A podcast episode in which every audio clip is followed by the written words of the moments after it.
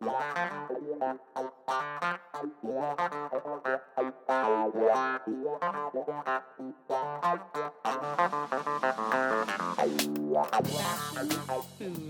film, and music. Some of our greatest loves in life. Welcome to Seems to Me with your co hosts, Sibylline Sariano and Steve Ricardo. Greetings, my darlings. Come flirt with us today.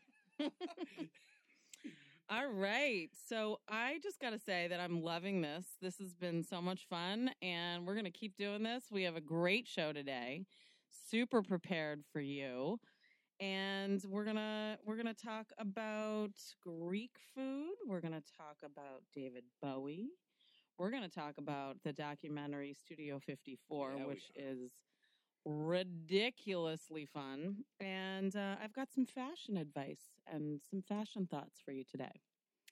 So um, I just wanted to kind of circle back and say I'm having a really great time being a gallerist. I now I'm in my third week of this new entrepreneurship that I have started. I've been there twice. I know, Steve. You've you've actually been there more than most people. That was my plan. I love it. It's been really cool.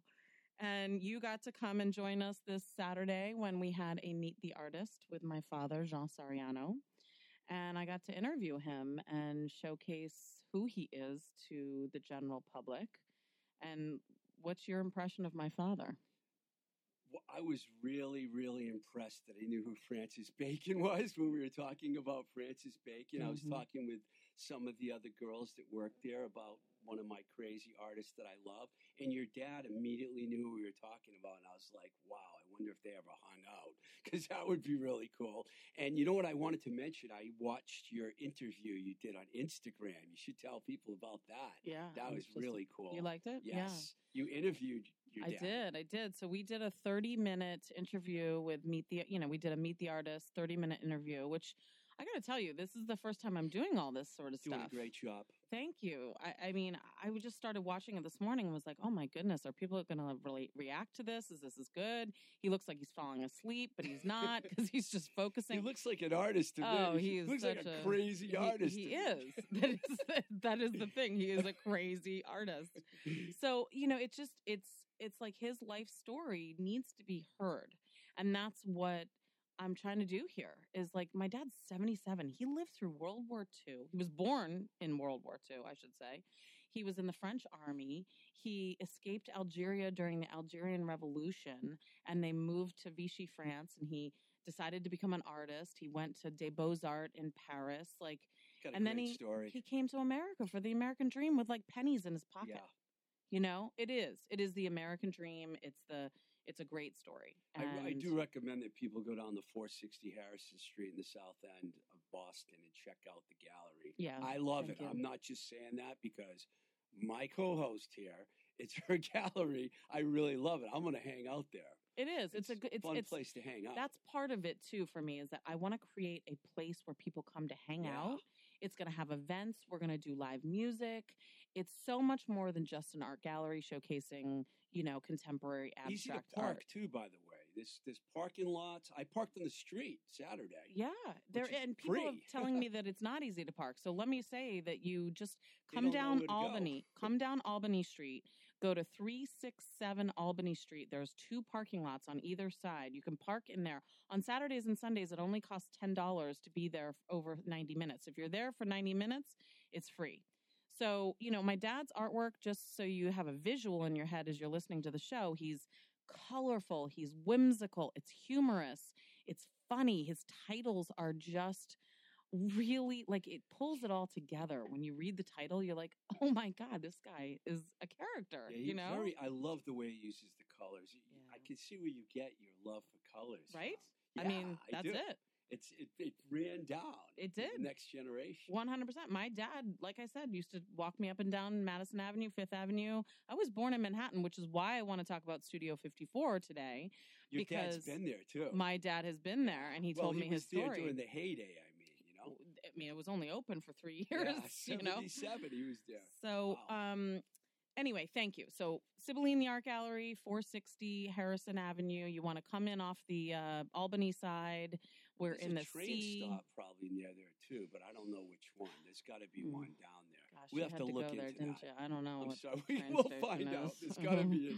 A, anyway, you T could take the. Silver Line bus if you're a bus guy. Um, and then I also wanted to touch on a couple things that I realized we missed as we were having such great dialogue about the last two episodes. Um, we covered Gary Clark Jr. in our very first episode, yeah, we and. I just got to say, one thing that I was remiss to say is my favorite songs. Um, I love Gary Clark Jr. I love what he's doing. I think that he is the Jimi Hendrix, Marvin Gaye, Prince of the modern era. He is the the it rock god, if you will, of current, you know, rock and roll.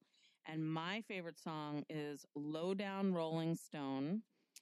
Um, another one that is completely different than that one. That one's kind of blues. Then he does "Feel Like a Million." Now, "Feel Like a Million's almost like a rap song, and it's it's like reggae, rap, funk, blues. He crosses over. Oh man! I mean, when I feel like a million, I put that song on. I'm jamming in my car. I got a little dance going. You know, I mean, wow, it's, it's sounds like your theme song. Oh, it, it, it I, I, I've often wanted it to be my theme song, and it talks about Friday night and getting paid, and I'm like, it's Friday night, I'm getting paid, yeah. I'm glad Oh, you, you're really in a good good song. mood today. I am. I'm feeling charged up. Um, I have been so like physically and mentally depleted these last two shows. So I, this is me today. You're this is me. I'm on the Guitar Man. That is an incredible song. If you haven't listened to Gary Clark Jr., the Guitar Man, that's another one. Pearl Cadillac, sexy, sultry. It's got this beat in the beginning that is just on point. And then obviously he's better known for Bright Lights, which is what made him famous, what got him kind of on the radio.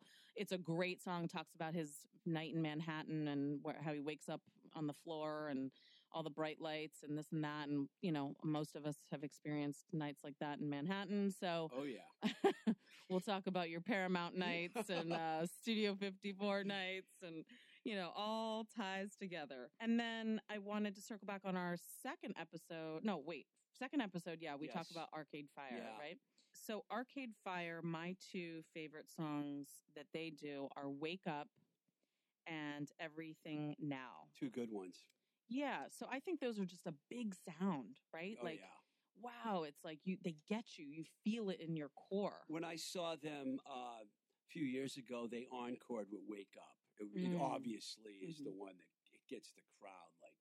Right. It's such an explosive song. Exactly. Yeah. That's the that's the word I was looking for. Like when I say big sound, you just said it. Yeah, like they have. explosive. Mu- that's a mu- a band full of multi instrumentalists. you know, they're so talented. You know, Mhm. really talented. Yeah, I mean, you're the one who wanted to talk about them, and I really like. I realized that of all the musicians that I'm super familiar with, they're probably the least of them. So it was interesting to talk about them. That was kind of your part of this show that you were bringing to the you know table, and so I really needed to go back once you talked about them and we we you discussed fell in love that. with them because of what I said about them. Yeah, I well, It I needed to know more. That's why it's all happening right here. Exactly. You're the music man.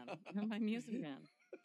So, and then I also want to do a call back to the Capital Burger. Um, the Capital Burger joint, which is actually um, on Street. 159 Newbury Street, just so everybody could know that, because we didn't Okay. say that. I was actually going to go back there this weekend, but ended up um, not doing that because I, I've been dreaming about the hamburger. I, I'm, I'm like, I still taste it. Is that good? You're So- eating a hamburger and listening to Gary Clark Jr. and you And your Arcade life was Fire. fulfilled. And David Bowie. Yeah, I've been doing my homework. So, the burger, people. Let's talk about the three different parts of the cow that are in the burger, which is what I didn't know last week um, off the top of my head. I reached out to my friend Ileana, giving a plug out, you know, shout out to her. Brisket, oh yeah. Short rib, even better. And chuck. Those are the three parts that they put into their burger. And then I actually saw a picture of what the Swiss cheese looks like. They actually like brown it on the top of the burger. Ooh, yeah. Orgasmic. Mhm. so, Especially um, with people like myself that don't eat red meat. It sounds so wonderful. Exactly. Don't you want to just go down and get one of those burgers? they have, they have, they. I think you mentioned they have uh, vegan They do. options. They do. So when we'll talk about some vegan, um, uh, vegetarian options today for you, but they do have lots of options. Actually, one of the things I got that day was um, I love deviled eggs. I don't know about you. I do too. I'm a yeah. big deviled eggs fan. Yeah, they're awesome. Right? Like Yeah. when a restaurant has deviled eggs, I have to try them. And sometimes they're garbage, and sometimes they're great. Right? Right. When you go to those like what they used to call old man bars on the corner of the road, Yeah. and they get the jar sitting on the counter with the boiled eggs and the vinegar, not so Mm, much. mm. But maybe Yeah, at the sounds awful. maybe at the Capital Grill, Capitol Grill, right? Capital Burger. Capital Burger, Mm-hmm. it might be a little better. Yeah, they. they I, I will say, not the best um, deviled eggs I've ever had. You know who had great deviled eggs was Lord Hobo. Oh, B Side Lounge. No, B side, B Side. Wasn't that the restaurant that was in Yes. Cambridge near Oleana? Yeah. Oh, Oh yeah. their deviled eggs were redonkulous. Redonkulous. Yeah, Wow. that's my word. I like that word. I came up. I personally think that I came up with that word in college. I'm sure plenty of people use that word, but anyway, I've been told that people think it's funny when I say it because they've never heard of it. It's I used ridiculous. to say smothercate me was my word. Smothercate Ooh, me. I like that. I had a thing with one of my ex girlfriends. Can we smothercate each other now? I love that. You know what's another word I uh, often use? I think we just changed the whole script of the show. yeah, we did. Another word I I think that really sum summarizes this perfect feeling is overwhelmtion. Overwhelmtion. This is like a whole show. You realize that? I mean, I could come up with other words, but I'm not coming up. Wait, with we have smother Kate, we have redonkulous, and overwhelmtion. You want to know what o- overwhelmtion means to me? Of course. When I look at my house and there's shite everywhere, and I've got to, you know, vacuum and sweep, and I have dishes in the sink, and I got to make my bed, and I got to fold the laundry, and I've got a thousand things to do in the house, I get overwhelmed. people are pulling out their dictionaries looking for these words. Yeah, well, there you go. It's a, it should be in the uh, Webster uh, dictionary. So, what do you got on the plate for today? So on our uh, agenda for today, we are going to do a, little plug for our favorite Greek restaurants in town, in and- in and around town, because actually I don't really know of any Greek restaurants in downtown Boston that I know of. Um, but I am going to give a big, warm, lovey shout out to one of my favorite restaurants of at least 25 years now that I've lived here, the Greek Corner on Mass Cambridge. Ave in Cambridge, right Yeah. on the Cambridge Somerville line. You can walk there from Davis. I used to go there all the time when my boutique was on Holland Street. You know, it's hard to replicate Greek food, like true off the boat. I mean, I've spent some time in, in actual in Greece. Um, I went there in college. I actually went there for my honeymoon. I know Greek food. Honeymoon in Greece. Oh, let me tell you, it was magical. It was really cool. And the food, I mean, Greek, true Greek food is vegetables, feta cheese, fish. I mean, it's just so pure and fresh. And that's not really what we get here and what, not what we think here. People think of the gyro, they Right. think, or hero, or whatever you want to call it. But what I do love that happens here in America that you don't necessarily buy when you're there is the moussaka. Mm-hmm. To meat. and I know again it has meat. I'm sorry, Steve, It's but okay. you know I'm a meat lover. What can I do? Um, There's nothing you can do about it. I tried. I've tried. I've tried to become a vegetarian. It doesn't Some people work. can't. No, I like me some meat.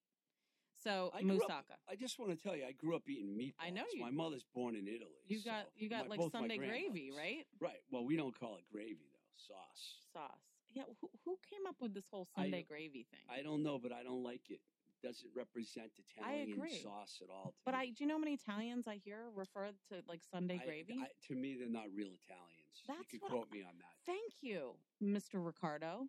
I've always wondered that because I'm technically not Italian, even though people always think I am. And I did study in Italy, so I can tell you I've eaten Italian food. And they don't call it gravy No. in Italy. Gravy is what you put on chicken and turkey. Yeah, it's not red. It's not red, it's brown. And it comes from the grizzle and all that stuff that comes off the, you know, meat. The first time I, Sauce. the first time I heard that, I was visiting a friend of mine in Long Island, and he, they were Sicilians. They Mm-hmm. weren't from their family was from Sicily. They were all born here, and they were like passing the gravy, and I'm looking at them like, "What the hell, gravy?" But see, I, I- here's the thing. I think that we would find 50 50 on the gravy thing because I know a lot of Italians that call it Sunday gravy or something like that. Not So- this one. All right, good. I'm I'm down with that. All right, so back to our beautiful Greek people. So I actually have a background in Greece. My grandfather, my father's father was from Thessaloniki, which is the north side of Greece, not the islands, but the northern part, north of um, Athens. I've never been there myself, but um, we have we're like Sephardic Jews technically. Mm-hmm. I didn't grow up Jewish. My mother's Christian. I grew up with her. So, I mean, I have this whole side of my family that are French Algerian Jews. Berber is what they called it in North Africa. But he was from Thessaloniki and he was a Jewish man from Thessaloniki, which is unusual, I think, in my mind. I, I think of, you know, Greek people as as Christian. Yeah, I wouldn't think of them as Jewish. right? Yeah. No. So moussaka and spanakopita, those are my two favorite dishes. And spanakopita is vegetarian. It's feta, spinach with Mm. phyllo dough wrapped Ooh. around it. And everybody makes it differently. Some make it more salty, some make it less salty, some make the phyllo more, you know, thick, some people make it more thin and fluffy and buttery and crispy, and that's the one I like. Um, I can't say that Greek Corner makes the best spanakopita, but they do make the best moussaka around. And then there's, of course, the horiatiki salad, which you would love, which is tomato.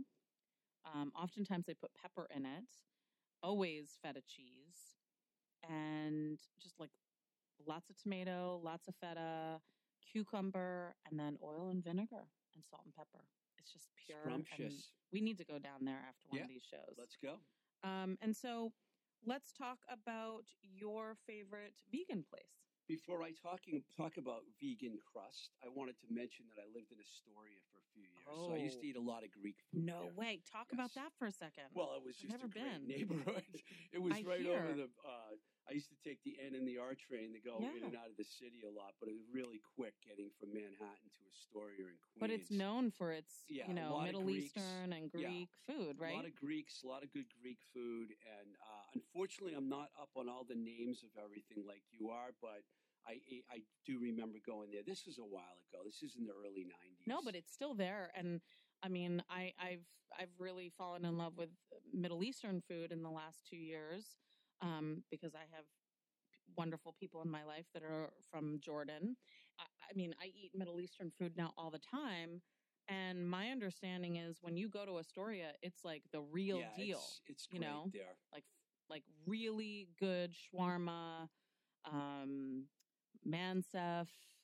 Uh, what else? Gosh, I mean, I'm I'm, I'm not prepared to talk about Middle Eastern yeah. food right now, but I mean, Greek. that That's like all Greek food, Yeah, right? as good as Boston is with restaurants and yeah. food, New York still has the oh, edge. oh, please, doesn't hate even to hold say a it. candle. now all the Red Sox fans will be mad at me, but I don't care. So well, we're uh, not Yankee fans, so there you go. There is a place right across the street from where we record here in Somerville at 445 Somerville Ave. They have two locations. They also have one in Brookline, which is a more Oh, uppity part of town. Place is called Vegan Crust. They have pizza, panini, pasta, Indian food, salads, dairy free ice cream. They make their own dough, their own sauces. They make everything, and it's 100% vegetarian with vegan options, uh, which is becoming more and more popular. All their uh, food and gluten free? Do they have gluten free? Yeah, I was going to tell Mhm. you that my go tos when I go there is their gluten free pizza. Hmm. And you can get it with um, spinach and feta cheese, which is what we're getting today when we leave here. I've never had Because I already told you we're going across cheese. the street to eat there today. Yes, yes, I'm Uh, ready to do that. The today. other thing I, I want to mention, because we, we're very food heavy so far, is that they have these freshly squeezed juices. And I personally like the celery, cucumber, lime one. It's Mm. just those three things together in a nice well, guess what? squeezed juice. I came hungry. Well, well, I think you might be treating. I don't know why I think that. Maybe because I got you a seven dollar fifty I knew he was going to say latte at the Diesel Cafe. All right, Diesel. on my Will way you throw here. Steve Ricardo a freebie next I week love for me, Diesel. I'm sorry, but that's a lot for Eight a dollars coffee. for a dirty chai. I asked It's for a dirty chai, people. Okay, a dirty chai has chai, a shot of espresso, and You I had asked an for almond shot, milk. though. No, I just said shot. Oh, I get got you an extra shot. Oh well, good. I need it. well, you got it. I have a co- I have my Starbucks coffee that I got on the way, knowing full well that Steve had a dirty chai for me, apparently with an extra shot. Which I, I, do like go- my caffeine. You know, because of the pandemic, you can't walk in and do things the way you normally do. You have to Oh, order it on a oh. computer. So I had to go ask them first. How do you order a dirty chai? Because I had no idea. I, I just kind of discovered a dirty chai. I mean, I got to tell you, it's. I don't know if you've ever. You're not really. no, I don't drink drinker. coffee. I did get But you an is tea, Americano last friend. time, though, and you like that. I did. Okay. Well, Yeah. next time I'll ask you for the americano. I, I'll get you the dirty chais. I'm fine with I mean, the eight dollar dirty chai. No, I I- I think that's a obscene too. So I'm I'm down with you. No no no cup of coffee should be eight dollars. With your lifestyle, I think an eight dollar coffee makes sense. Yeah, well, he was just admiring my uh my car outside Yeah, and thinking nice I'm like some you know hoity-toity. It doesn't look. It, it makes my Toyota Corolla look not look like much. All right, can we talk about why I did it? I have a beautiful used used. It was one owner prior to me. They kept it in mint condition. I It in lucked out. condition. This car had 48,000 miles on it. Wow. 48. It only and cost you forty-eight seven, thousand. No, no.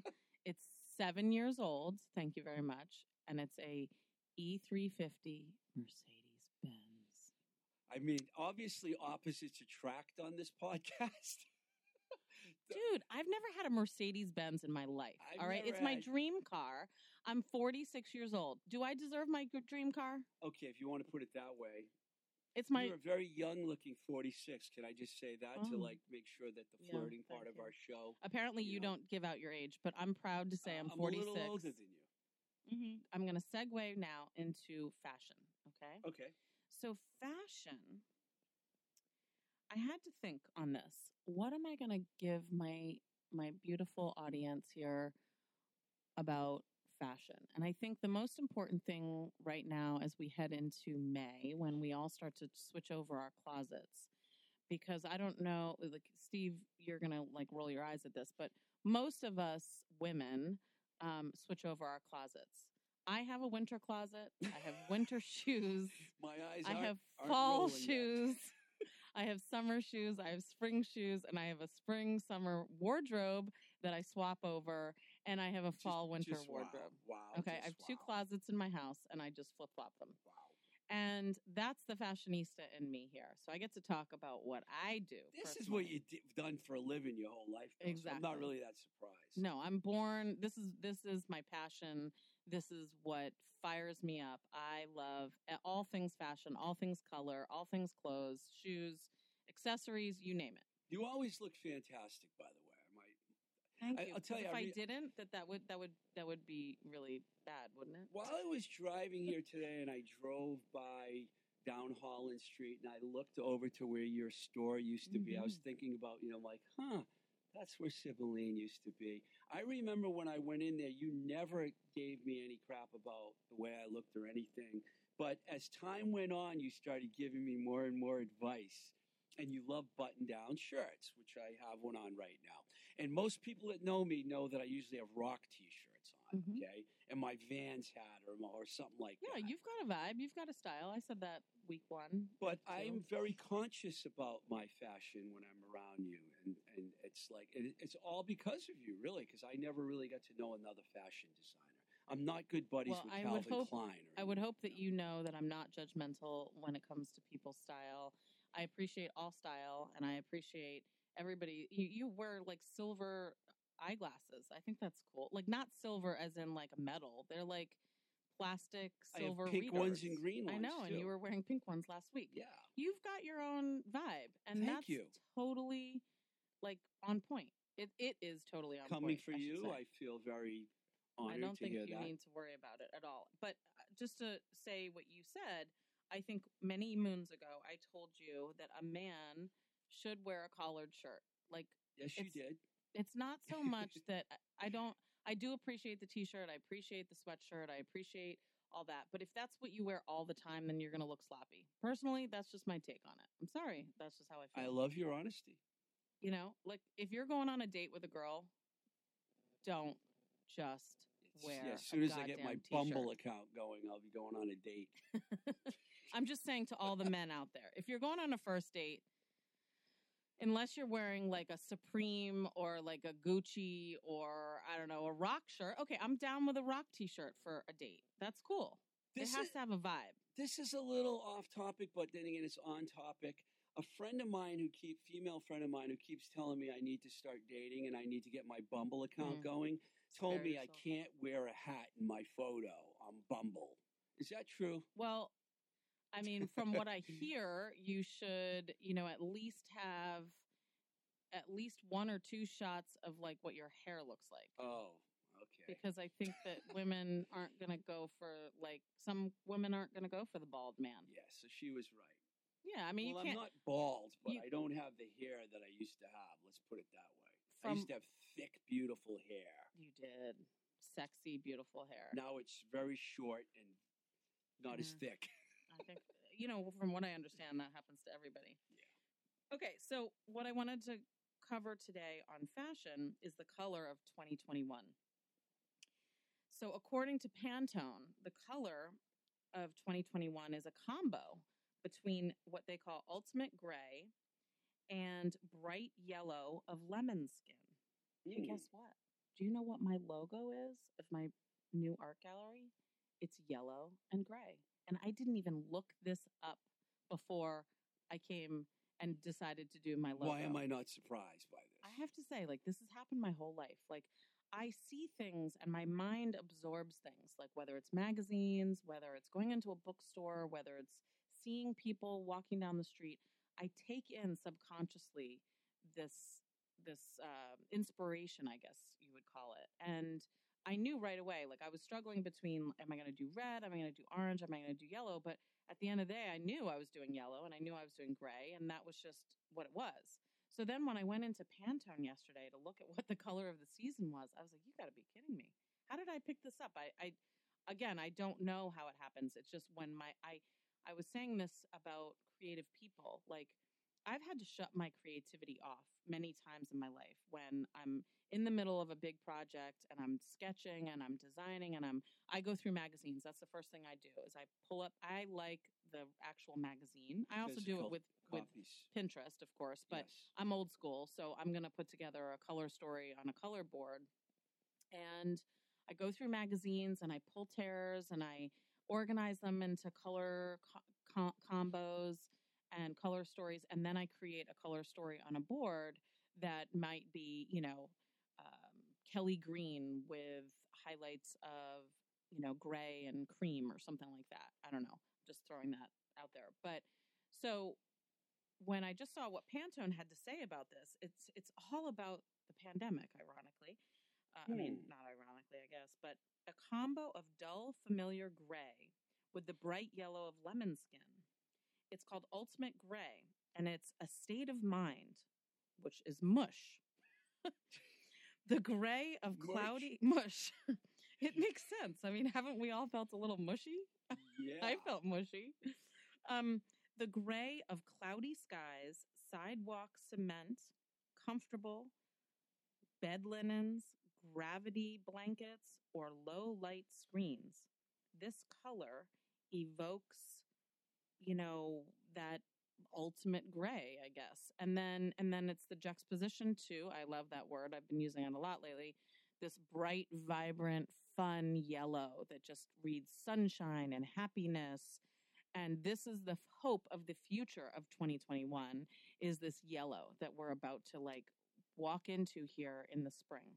I'm going home later. I'm gonna get my canvas out. I'm gonna find some Mm. black and white, make some good gray, and I'm gonna find. I got a lot of yellows. I Oh, like to paint yellow. I use acrylic paint. I'm telling you, we've talked gonna about this Put yellow. together something. Yes. You gave me an idea while I was sitting there. exactly inspiration. My right good there. friend who you've met recently, Alvin Long, who's one of the best artists in Boston, right down the road. I'm going to mention this to him, and I guarantee he's going to give me some good feedback on this.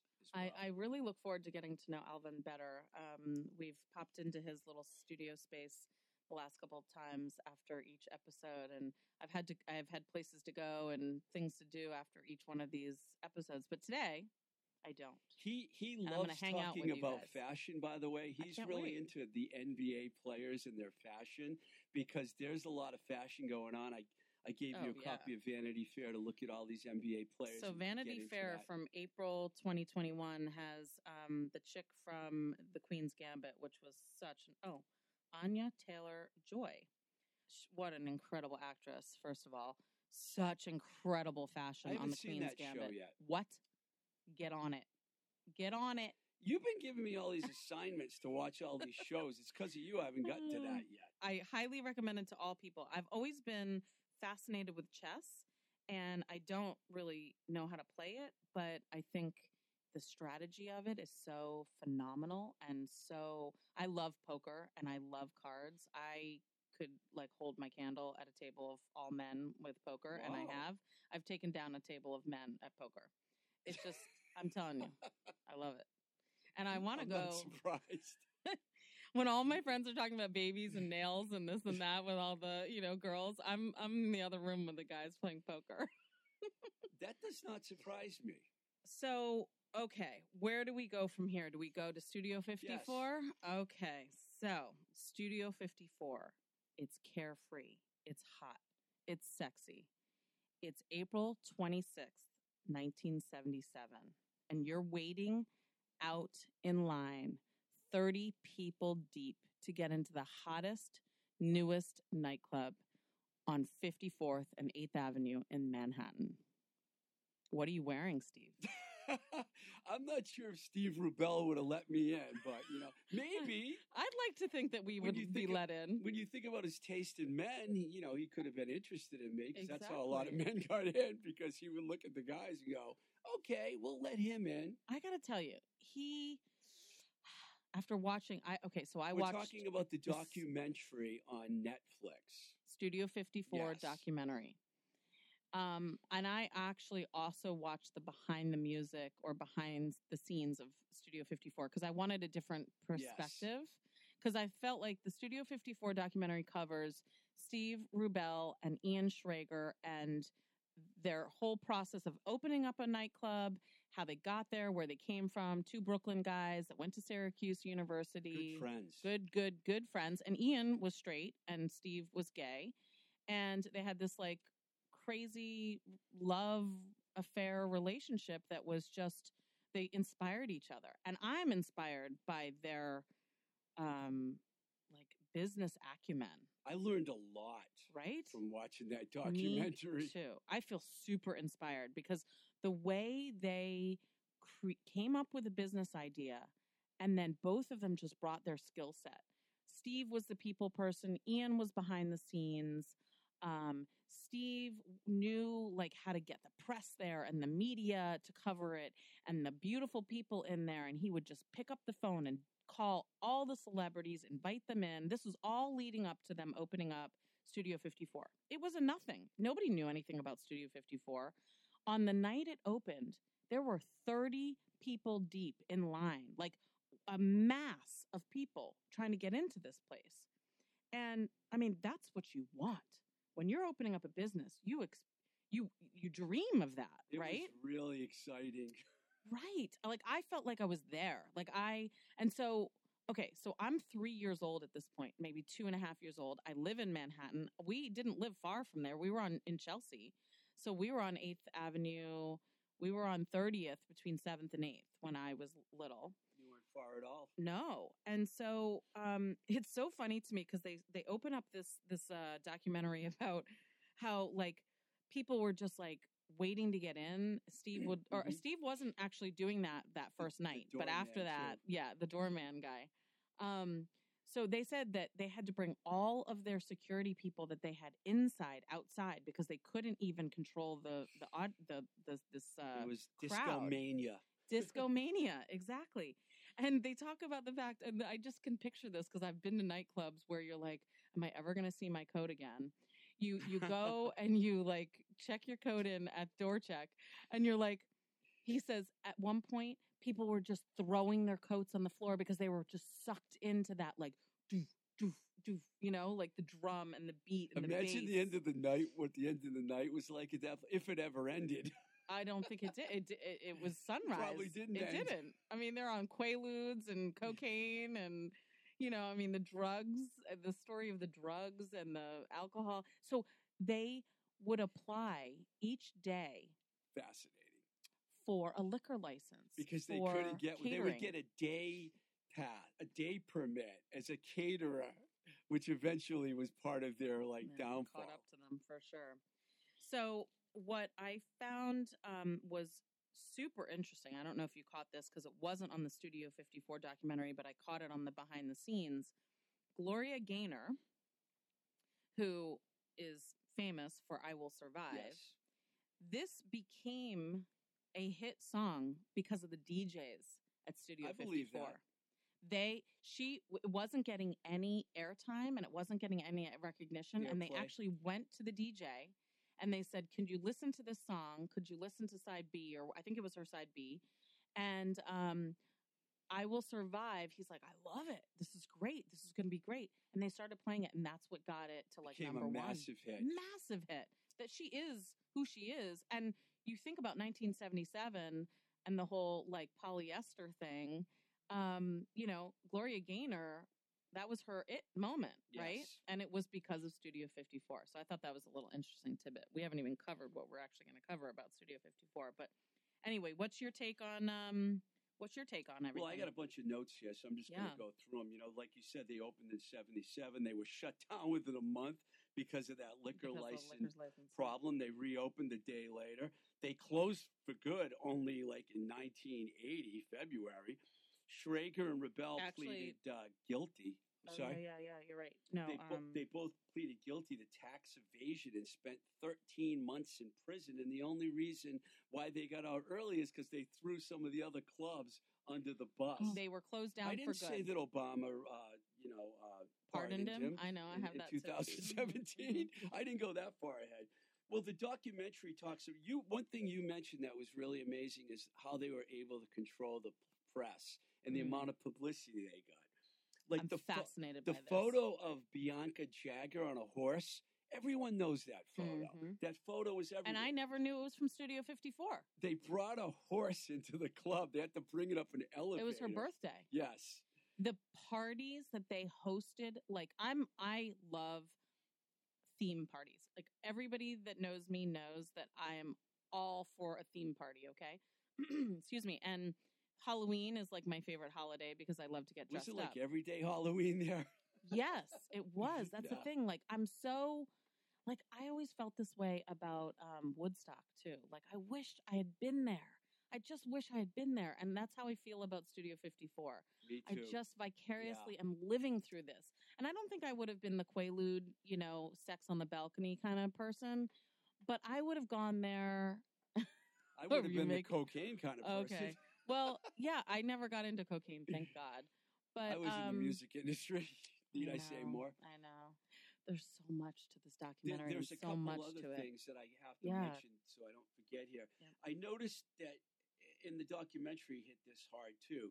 Andy Warhol, Bianca Jagger, and Liza Minnelli, they were like mainstays Mm-hmm. Yeah, there. staples. Those three. Every night. And then what I loved in there in the documentary is when they interviewed a very young Michael Jackson Mhm. and they asked him what his opinion of the club was. He, they said, How would you describe the club? And he goes, Escapism. And then Steve Rubella started using that word after he said it, which I thought was absolutely. It was actually more like, it was the best place I've ever been. It's like escapism. I mean, his voice. Exactly. He was only 18. He was 18? Yeah, 1977. Well, I maybe couldn't 19. believe how high his voice was. I was like taken he aback had the by it. great afro Oh, at that oh, time. He looked that was, like, amazing. Off the wall, Michael Yeah. Jackson, oh yeah, he looked. He was just on the top of his game right there. I well, had you know, I had that poster in my bedroom, the off the wall. I used to kiss it every night before I went to bed. Like I was really enamored with Michael Jackson at that time, and it's just so sad to me what he did to himself physically. Um, This is because this is him. all that was of the him. plastic surgery and everything. Right, right, totally. Okay, MJ, escapism, interesting.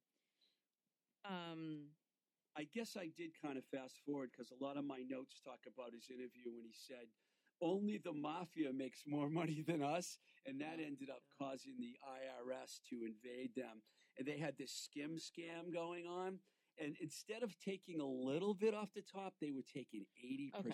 so let's talk about this though. Like, if you can think about it, first of all, Ian was 29 years old. Steve's 33. That's at least uh, where 23, I think. No, no, no. 33. Oh, Steve he was, was. 33. Ian was 29. They were friends at Syracuse, so they were only a couple Okay. years apart, and they Mhm. were roommates. So, and so I think actually Steve must have been a year or two younger than that. But Ian was 29 years old. Can you imagine having the hottest nightclub? Now, to just circle back, because this is where I get excited. I love business and I love entrepreneurship. So, there were 4,000 to 5,000 people that would come in there a night. That They're- many? yep. Wow. They're charging 15 to $20 a head. Unless they were celebrities, they would get those people in Of for course, free, right? of course. But even they said Mick Jagger and uh, Keith Richards would get in free, but the But other Rolling Stones. I love that. When they said that, I love that. the It's other like, Rolling Stones would have oh, to pay wait, the you're in cover. uh, Mick Taylor, you're in the Rolling Stones. You don't really look familiar. you have to pay to get in. So what is that? 10 10k. That's 10k just in They people a lot of walking through the door. 10k just people coming in. Then you've got bar. Cristal, Yeah. bottles of champagne. They had, you know, princes coming through from the Middle East, from, you know, Saudi Arabia. They had, you know, every every you were oh, I have this great quote. Hold on. Steve created this whole vibe of only the beautiful people get in. And he wanted to have fun-loving people. He didn't want he created the term bridge and tunnel. And he said that um, polyester melts under the lights. So don't let the guys in with the big, like crazy collared polyester shirts. And Bridge and Tunnel, I mean, when I tell you, when I lived in Manhattan, we would go to uh, Limelight. I think it was called Oh, Limelight. Limelight. Yeah, chur- right? If it was a church. In the church, Yeah, yeah. Limelight. I've We could- there. I mean, great place. We never actually went because we didn't think we could get in. Because that was that whole thing. Like, unless you were a model, unless you were somebody famous in Manhattan, you didn't get in the door. And so I Steve must Rubell, have been famous. He created that whole concept. Oh, did you get in? Oh, I used to go to the Limelight a lot because there were a lot of rock shows there. Oh, you right. know, so Well, I would yeah, get you it. I was always on the guest list. you know. Exactly. You, were the Yeah. important VIP that Yeah. didn't have I- NG I- or I- GN on your name. People will probably would probably be upset at me if they knew how many times I never paid for a ticket in my life. I got into No, I would- many. I would free expect shows. that. I Yeah. mean, hello, you're you're part of the music industry. Yeah. You you get in anywhere you go. I didn't have that clout. So I remember like I always say I I, I really enjoy being a VIP, Steve. Can I tell you? You're I still like, a VIP. I like being a VIP at a restaurant. I like v- being a VIP at a nightclub. I didn't really have that. You're a VIP on this podcast. Oh, well, it's fun to be a VIP. But so, um, where was my? So Friday and Saturday night, Steve Rubell would be like, "It's no like the Bridge and Tunnel crowd isn't allowed." So that means all the people coming over from New Jersey, Unless from you flew in Queens, from like you know, like the Rolling Stones did, or right? or Well, David Bowie used to go there. but as think about it. Like you're my dad. Okay, so we'll segue into my dad going. So I said to my dad, I go, "Did you ever go to Studio 54? Like it's 1977. You have a two and a half year old daughter at home. Did you go?" And he goes, "Oh yeah, I did. I went and I got in." And I said, "How'd you get in?" Like that's a big thing. How do you get into Studio 54? And he goes, "I don't know. I, I guess he just liked me." He said he tried to pick up a basketball player, like female basketball player. So I'm thinking to myself, this must have been a model. She must have been six foot something. My dad is five six on on his best day, okay, and he's about ninety five pounds soaking wet. So he's in there trying to pick up a six foot something model, and it probably He was a probably in the transvestite. balcony. he probably ended up in the famous balcony where who knows what was going on Oh, up there. he had a he had a wife at home, but yeah, yep, that doesn't surprise me. He probably did. But yeah, he said it was awesome, and he he went, and it was everything that you could imagine it would be. It was hot. It was sexy. It was no inhibition. You know, there was absolutely zero inhibitions. And um, one of the things I thought was funny because I I think Trump did this a lot too, and we know this for a fact. They would write on the guest list and um, Oh, GN next to notes, yeah. somebody's next to somebody's, and that meant no good. But they had to put GN instead of NG, and you couldn't get in if you had that on your on your name. Hopefully, um, Trump was on that list. Uh, no, he wasn't because he was definitely there. Probably. What I will talk about the fact that this was a theater that existed prior to being Studio CBS 54. owned it, right? It's CBS, right? But but it was an actual like regal, beautiful looking theater. It had a slanted, you know, um, audience with chairs and all that. They spent four hundred grand They did. to rehab that space in 1977. That's a lot of money. A lot of money. They had the best people doing it. Yeah. Best architect. Oh, that guy, the architect. I, I would love to Schrager was the one that was behind all that, right? So Schrager, Ian Schrager is still in the industry today. He's now one of the top hotel yes, he is. hoteliers. I don't know, is that a word? Um, he is. I mean, it is the Ian Schrager. He is the man who created the concept of the boutique hotel. How cool is that? Very cool. like the the fact that they went from Studio 54 going to jail, getting nailed on tax evasion, and they come back as the comeback kids in 1985 and they're on the cover of Time Out magazine and they're coming back and they borrowed 14 million. The banks million. gave it to him. and they gave it to him because you know what? These guys were brilliant.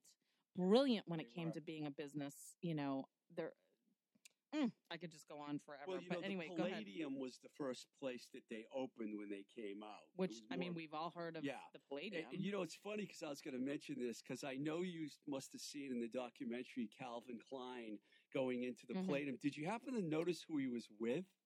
Because No. I did. David Geffen. Him because and he was gay. Like, David I don't know Geffen and know that. Calvin Klein went were And going in the David Palladium. Geffen? Geffen Records Okay, I and don't know who that DGC. Records. It's a big record company. So tell us more about Aerosmith that. was on that okay. label. You heard of Gotcha. them, right? Um, just a few times. Since you shared a column once in the Boston Herald with uh, the guys from Aerosmith, I saw that. Right. You were in the Herald, you and Aerosmith side by side. that was the Herald Inside Track. Yep. I was like, ooh, I made it. But the only other things I wanted to mention before we jump on to music is the last show they had after they were told that they had to shut down. They had Diana Ross and Liz, Mm. Liza Minnelli perform. Imagine that. The going away party. And then, uh, unfortunately, Rubell ended up dying of AIDS. But they lived together out in the Hamptons. East Hampton. Yep. They Mhm, had a mhm. huge, beautiful they place. still do. And uh, uh, Schrager is big time right now in, in New York still with all the hotels. I actually stayed many times at the uh, Paramount Hotel, 46th and Broadway. Um, I remember one funny story when I was in there. When A&M put me there one time, I told the travel department, I want to stay here all the time because it was such a cool hotel. And one time I'm sitting in the lobby and I'm just watching people because it's a really cool place. And Matt Dillon goes walking by me.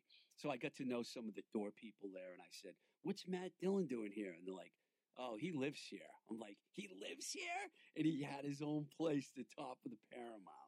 So You him know- and Schra- Traeger must have been. Uh, We have one of those type of hotels here in Boston. The the Liberty Hotel actually has people who come and stay. If they're filming a movie or something like that in Boston, I have always done my, all my big events at in the presidential suite, and they gave they, they would give it to me at a really good rate for one night, and I would do all my trunk shows.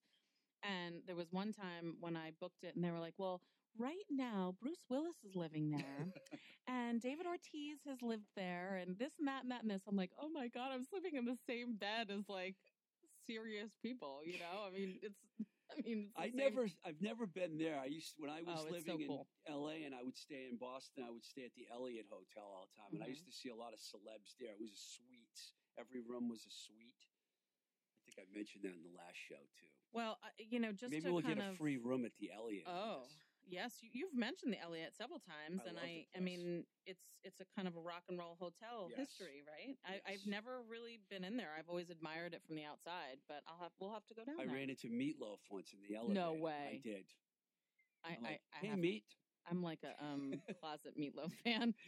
A lot of a lot of rock people stayed at the at, stayed at the Eliot. Yeah, And back then, when I stayed there, the Tower Records in Newbury Commons Yeah, were right around the right corner. across the you know? So Mhm. it was a really good locale. Mhm. You know, anything on Com Ave in Boston's. I remember that Tower Records. It was huge. It was massive. Well, okay, so just to kind of close up the whole Studio 54, if you guys haven't seen it, it's really interesting. It's it's not only interesting because of the music and the fashion and the people that were there, but also I'm really impressed by their their business brains and how how they got something to be so huge so quickly. Um, and you know, Grease had their premiere party there in 1978. I mean, Grease has been a massive movie for Mhm. so long, and just to think, you know, I mean, that was kind of the it movie then, and the it place then to have your premiere at a place like that. They had a ton of just private events that were super inspiring to me. And as Steve said, they got convicted on tax evasion. They went to jail. Um, their last big party was um, he he he played he wore a fedora by the way and he played i did it my way by frank sinatra. Yeah, that's, that's how he closed the Yeah, night. so i cool. thought that was cool just to kind of close it off on a on a cool song. And i think that we should um, segue into david bowie because bowie and iman also went to uh, studio 54 and were a big part of that world. Um, but we are going to cover David Bowie as our artist, musician artist of the the week. Yes, Tell we are. Tell me about. Well, I'm going to zoom right through some of this stuff here. I'm going to just tell you right away my three favorite David Bowie and then I'm albums going to tell you because mine. they came out right in order. Uh, 1971, Hunky Dory, my favorite Bowie song, Life on Mars, Changes, Queen Bitch. Uh, you know, Mick Ronson played on guitar and Rick Wakeman on piano. Okay, It's slow seven- down, slow down, because you you tell us this like we should know all of this, but think about the people You who should. aren't music people. okay, so why why are those your favorite songs Why are those my favorite songs? or well, albums? Well, I'll just, let me just tell you the three albums because Okay, it's please. Hunky Dory in '71, Rise and Fall of Ziggy Stardust in '72, and Aladdin Sane in '73. Uh, Mick Ronson plays guitar with Bowie on those records, and their chemistry was fantastic. And Rick Wakeman had played on some of the songs from Yes, the band Yes. I was to say And I think the songs, when you look at those records, I'll just list the, the best songs from those Mm-hmm. records Life on Mars, Changes, Queen Bitch. Then you got Moon Age Daydream, Starman, Suffragette City. Then you got the Jean Genie, Panic in Detroit, and Cracked Actor.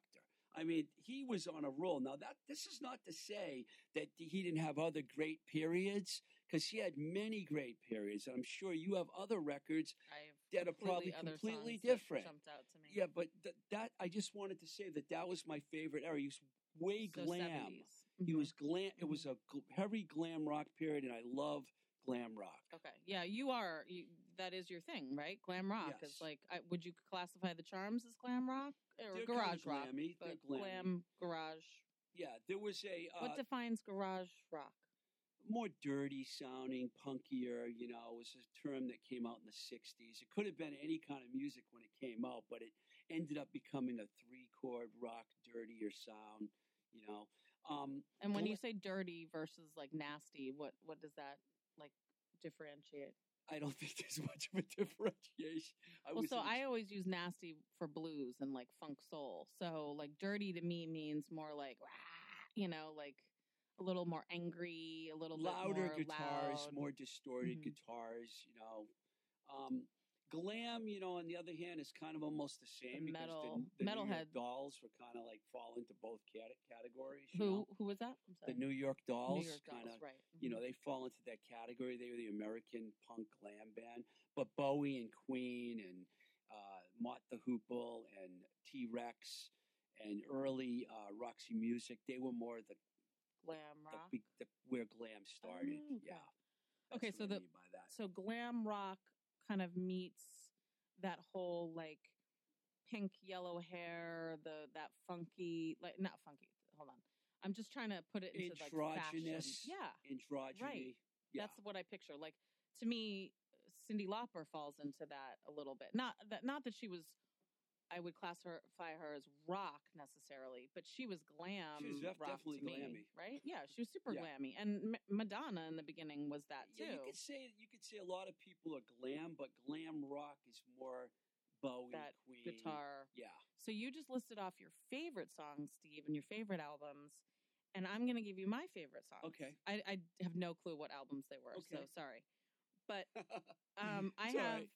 I personally have always been drawn to Cat People. oh, okay, I Yeah. love that Great he- deep, like doom doom that it starts off with. Like that to me, that song, and that was in Inglourious Basterds. That's when I remember really going, "Who? Wow! Oh, wow! God, this song speaks to my soul for some reason." And of course, fashion, fa fa fa fashion.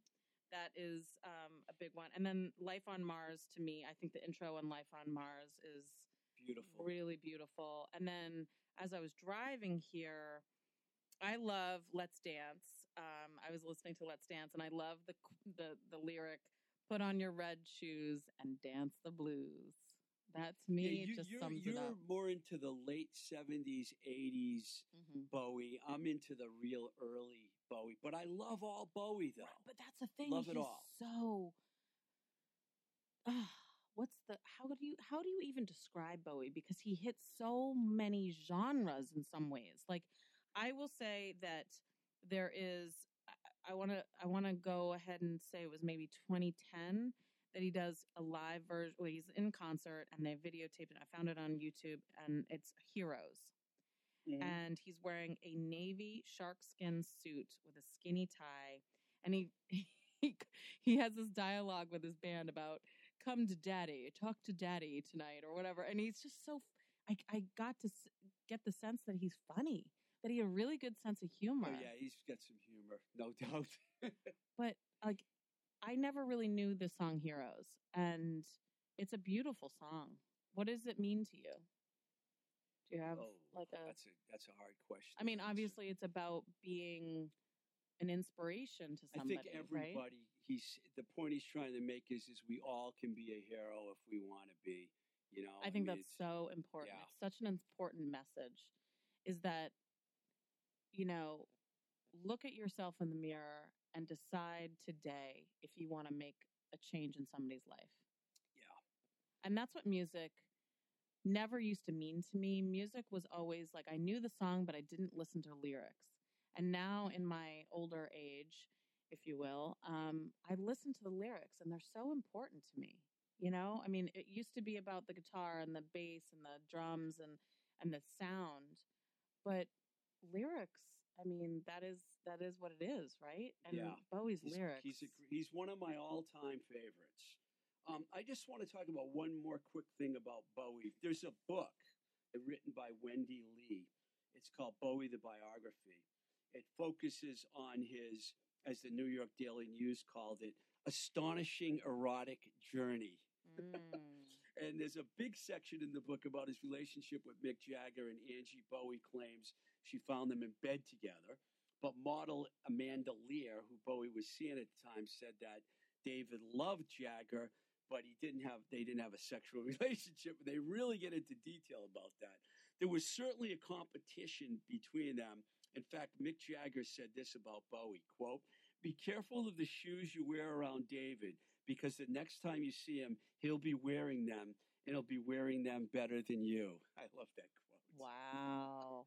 And I um, love that. aside from his two marriages to Angie Bowie and Iman, Bowie had a long list of lovers, both male and female, which is heavily documented in Wendy Leigh's book. And in 1983, in an interview, he actually declared himself a closet heterosexual, which I thought was so. He did a lot of experimenting when he was young, and despite all But he married. He was married to women through that Yes. whole thing. Exactly. Mhm. So he was a closet heterosexual. Mhm. But I wanted to mention that book. And um, That's what I got on David. What was the book again? It's called Bowie, the biography. It's by Wendy Leigh, who's an English journalist who uh, knew everything about Bowie and mostly his personal life. Gets into a lot of detail about drugs and sex, even though everyone did say it was the rock that was the most important thing to David Bowie. The, the rock and roll was more important than the sex and drugs, but the sex and drugs played a big role in his whole life. Mm. Yeah, well, you would think as a musician that the rock would be the most important part. But I think in the 70s and knowing what was happening in New York City and, and all the places between New York and wherever all these amazing rock stars lived, it was always the after party, Yeah, Still is really. right? I mean, isn't it? Like, yeah. Well, I want to leave us on a beautiful note here because something that has changed my life in the last two years um, has been reading positive affirmations and um, understanding what the law of attraction means. And I think that this whole podcast came to us by chance um, in some ways. I thought one day, I got to reach out to Steve and and tell him I want to be on his show. And then you were like, I've been looking for a co host. And this just Here we are. organically happened. So I want to thank the universe for having that happen. So here is a, a quote that I think is is really um, on point for for what people need to envision in their life. Intention is ruling your life, whether or not you're aware. It's law. It is one with cause and effect, and you can't have action or reaction without it. In order to step into the most powerful version of yourself, you need to have clarity of intention. You need to know not you need to know not just what you want, but why you want it, I'm down with that. right? You got to you got to vision envision what you want and why you want it.